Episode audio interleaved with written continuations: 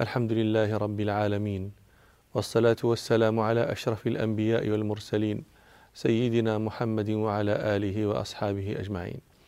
لا نزال مع رسول الله صلى الله عليه وسلم في حجته وقد طاف بالبيت وشرع في السعي بين الصفا والمروة وذكرنا هديه صلى الله عليه وسلم في الصفا. قال جابر رضي الله عنه ثم نزل رسول الله صلى الله عليه وسلم إلى المروة فذكر السعي مشيا بين الصفا والمروة. يتخلل ذلك الهرولة في بطن الوادي وهو ما بين العلامتين الخضراوين في زماننا قال حتى أتى صلى الله عليه وسلم المروة ففعل على المروة كما فعل على الصفا أي من قول الذكر المتقدم الله أكبر الله أكبر الله أكبر لا إله إلا الله وحده لا شريك له له الملك وله الحمد يحيي ويميت وهو على كل شيء قدير. لا إله إلا الله وحده لا شريك له أنجز وعده ونصر عبده وهزم الأحزاب وحده. والدعاء بعد ذلك بما شاء ثم يعود صلى الله عليه وسلم للذكر فيقوله ثم يدعو بما شاء مرة أخرى ثم يعود إلى الذكر فيقوله مرة ثالثة وأخيرة ثم يمضي في سعيه. ومضى صلى الله عليه وسلم على ذلك؟ حتى إذا كان آخر طوافه على المروة قال صلى الله عليه وسلم لو أني استقبلت من أمري ما استدبرت لم أسق الهدي.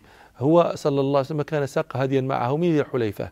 الهدي الذي سيتقرب به يوم النحر وأشعره وقلده. فود صلى الله عليه وسلم لو أنه لم يكن ساق الهدي ليحل من إحرامه ويصير متمتعا. فلما كان معه الهدي لم يمكنه التحلل حتى ينحره ولا ينحره إلا يوم النحر فمكث صلى الله عليه وسلم على إحرامه قارنا. قال صلى الله عليه وسلم لو أني استقبلت من أمري ما استدبرت لم أسق الهدي وجعلتها عمرة فمن كان منكم ليس معه هدي فليحل وليجعلها عمرة أحلوا من إحرامكم بطواف البيت وبين الصفا والمروة وقصروا ثم أقيموا حلالا حتى إذا كان يوم التروية فأهلوا بالحج واجعلوا التي قدمتم بها متعة. فأرشدهم صلى الله عليه وسلم إلى ما هو أرفق بهم. فذلك أيسر من أن يبقوا محرمين إلى يوم التروية. لكن كثيرا منهم عظم عندهم ذلك وكبر عليهم الامتثال بالتحلل من الإحرام والتمتع بالعمرة إلى الحج. لا سيما ورسول الله صلى الله عليه وسلم باق على إحرامه. قال جابر فكبر ذلك علينا وضاقت به صدورنا فتذاكرنا بيننا فقلنا خرجنا حجاجا لا نريد إلى الحج ولا ننوي غيره حتى إذا لم يكن بيننا وبين عرفات إلا أربعة أيام أو قال ليال أن نفضي إلى نسائنا فنأتي عرفة تقطر مذاكيرنا المنية من النساء. فبلغ ذلك النبي صلى الله عليه وسلم. فما ندري أشيء بلغه من السماء أم شيء من من قبل الناس.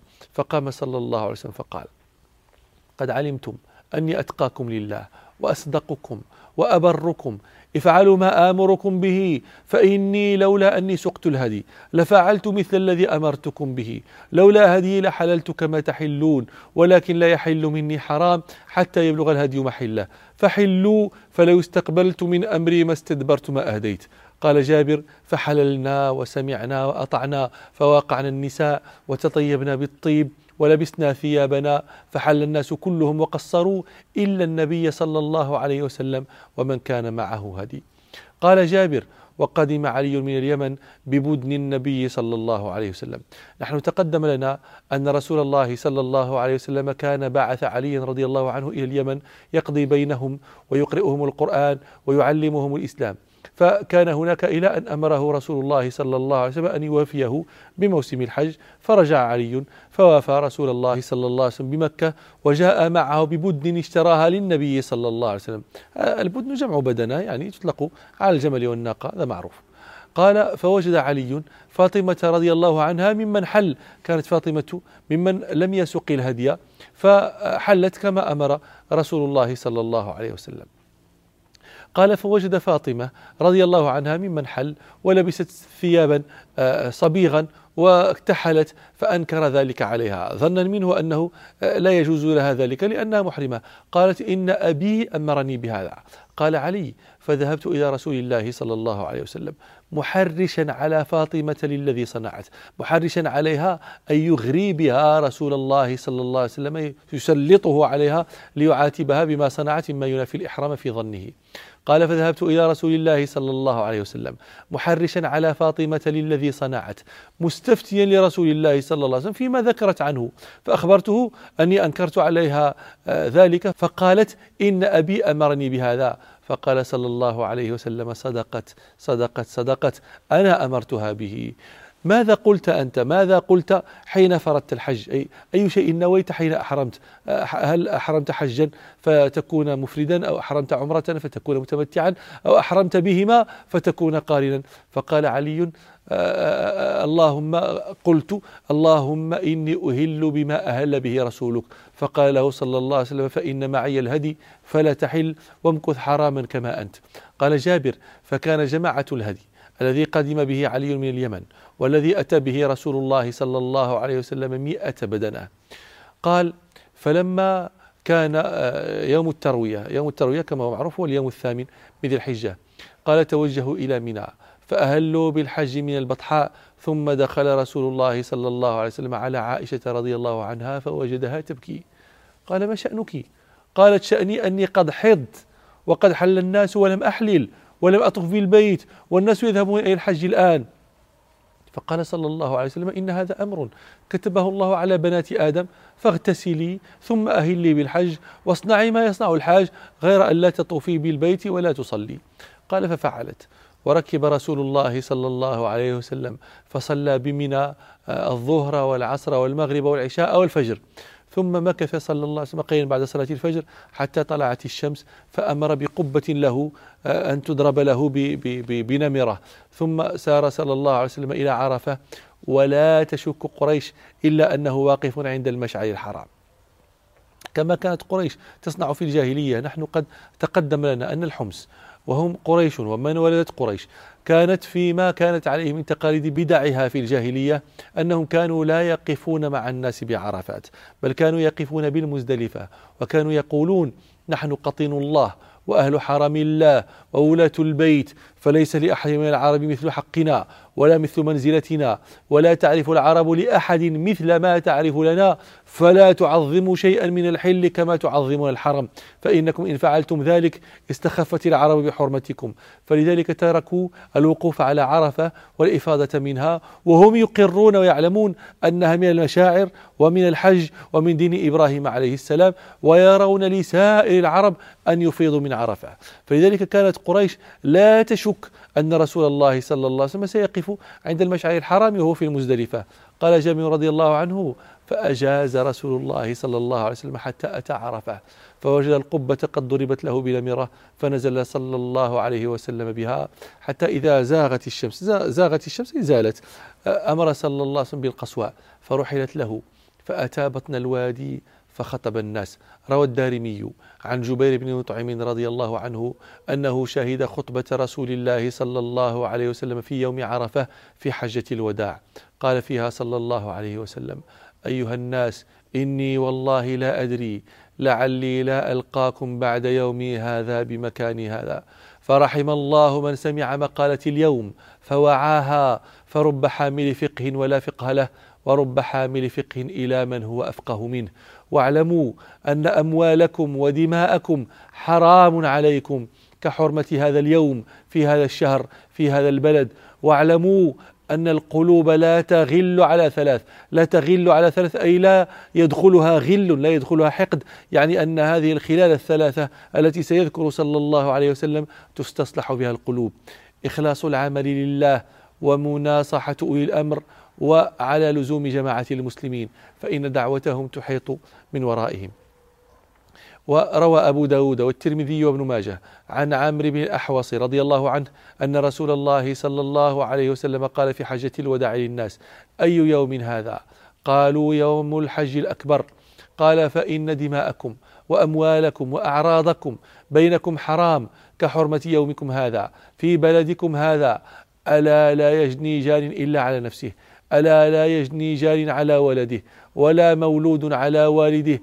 ألا وإن الشيطان قد أيس من أن يعبد في بلادكم هذه أبدا ولكن ستكون له طاعة فيما تحتقرون من أعمالكم فسيرضى به.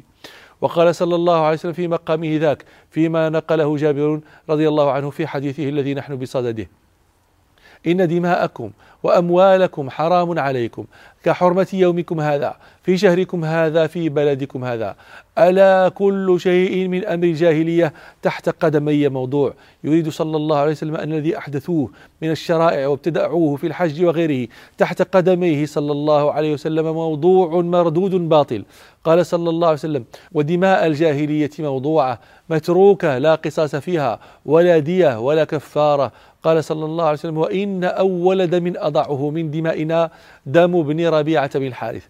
ابن ربيعة بن الحارث بن عبد المطلب ابتدأ صلى الله عليه وسلم آه، بأهل بيته وأقاربه في وضع القتل والدماء ليقتدي الناس به قولا وفعلا. وابن ربيعة بن الحارث هذا كان مسترضعا في بني سعد فقتلته ذيل. قال صلى الله عليه وسلم وربا الجاهلية موضوع وأول ربا أضع ربانا ربا عباس بن عبد المطلب فإنه موضوع كله. فبدأ صلى الله عليه وسلم بربا العباس عمه لخصوصيته وليقتدي الناس به كما آه، فعل صلى الله عليه وسلم في في آه، الدماء. ثم قال صلى الله عليه وسلم فاتقوا الله في النساء فإنكم أخذتموهن بأمان الله واستحللتم فروجهن بكلمة الله وإن لكم عليهن ألا يطئن فروشكم أحدا تكرهونه فإن فعلن ذلك فاضربوهن ضربا غير مبرح ولهن عليكم رزقهن وكسوتهن بالمعروف وإني قد تركت فيكم ما لن تضلوا بعده إن اعتصمتم به كتاب الله وأنتم تسألون عني فما أنتم قائلون قالوا نشهد أنك قد بلغت وأديت ونصحت. بلغت رسالات ربك ونصحت لأمتك وقضيت الذي عليك. فقال صلى الله عليه وسلم بإصبعه يرفعها إلى السماء وينكتها إلى الناس. اللهم اشهد اللهم اشهد اللهم اشهد ثلاث مرات. ثم أذن بلال رضي الله عنه. ثم أقام فصلى رسول الله صلى الله عليه وسلم الظهر. ثم أقام فصلى العصر ولم يصلي بينهما شيئا.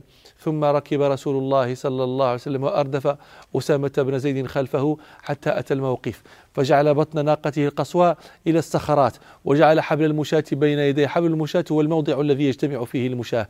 واستقبل صلى الله عليه وسلم القبلة وقال وقفت ها هنا وعرفة كلها موقف فلم يزل صلى الله عليه وسلم واقفا حتى غربت الشمس وذهبت الصفرة قليلا وهو صلى الله عليه وسلم يدعو ربه. روى أحمد والنسائي عن أسامة بن زيد رضي الله عنهما قال كنت رديف رسول الله صلى الله عليه وسلم بعرفات فرفع يديه صلى الله عليه وسلم يدعو فمالت به ناقته فسقط خطامها فتناول صلى الله عليه وسلم الخطام بإحدى يديه وهو رافع يده الأخرى. وأخبرهم صلى الله عليه وسلم أن أفضل الدعاء دعاء يوم عرفة. روى أحمد والترمذي عن عبد الله بن عمرو بن العاص رضي الله عنهما أن النبي صلى الله عليه وسلم قال خير الدعاء دعاء يوم عرفة وخير ما قلت أنا والنبيون من قبلي. لا إله إلا الله وحده لا شريك له له الملك وله الحمد وهو على كل شيء قدير. ثم بشر رسول الله صلى الله عليه وسلم أهل الموقف بشارة عظيمة. روى المنذري في الترغيب والترهيب. عن أنس بن مالك رضي الله عنه قال وقف النبي صلى الله عليه وسلم بعرفات وقد كادت الشمس أن تؤوب فقال يا بلال أنصت لي الناس فقام بلال فقال أنصتوا لرسول الله صلى الله عليه وسلم وأخبركم بالذي قاله صلى الله عليه وسلم فيما نستقبل. سبحانك اللهم وبحمدك أشهد أن لا إله إلا أنت أستغفرك وأتوب إليك. والحمد لله رب العالمين.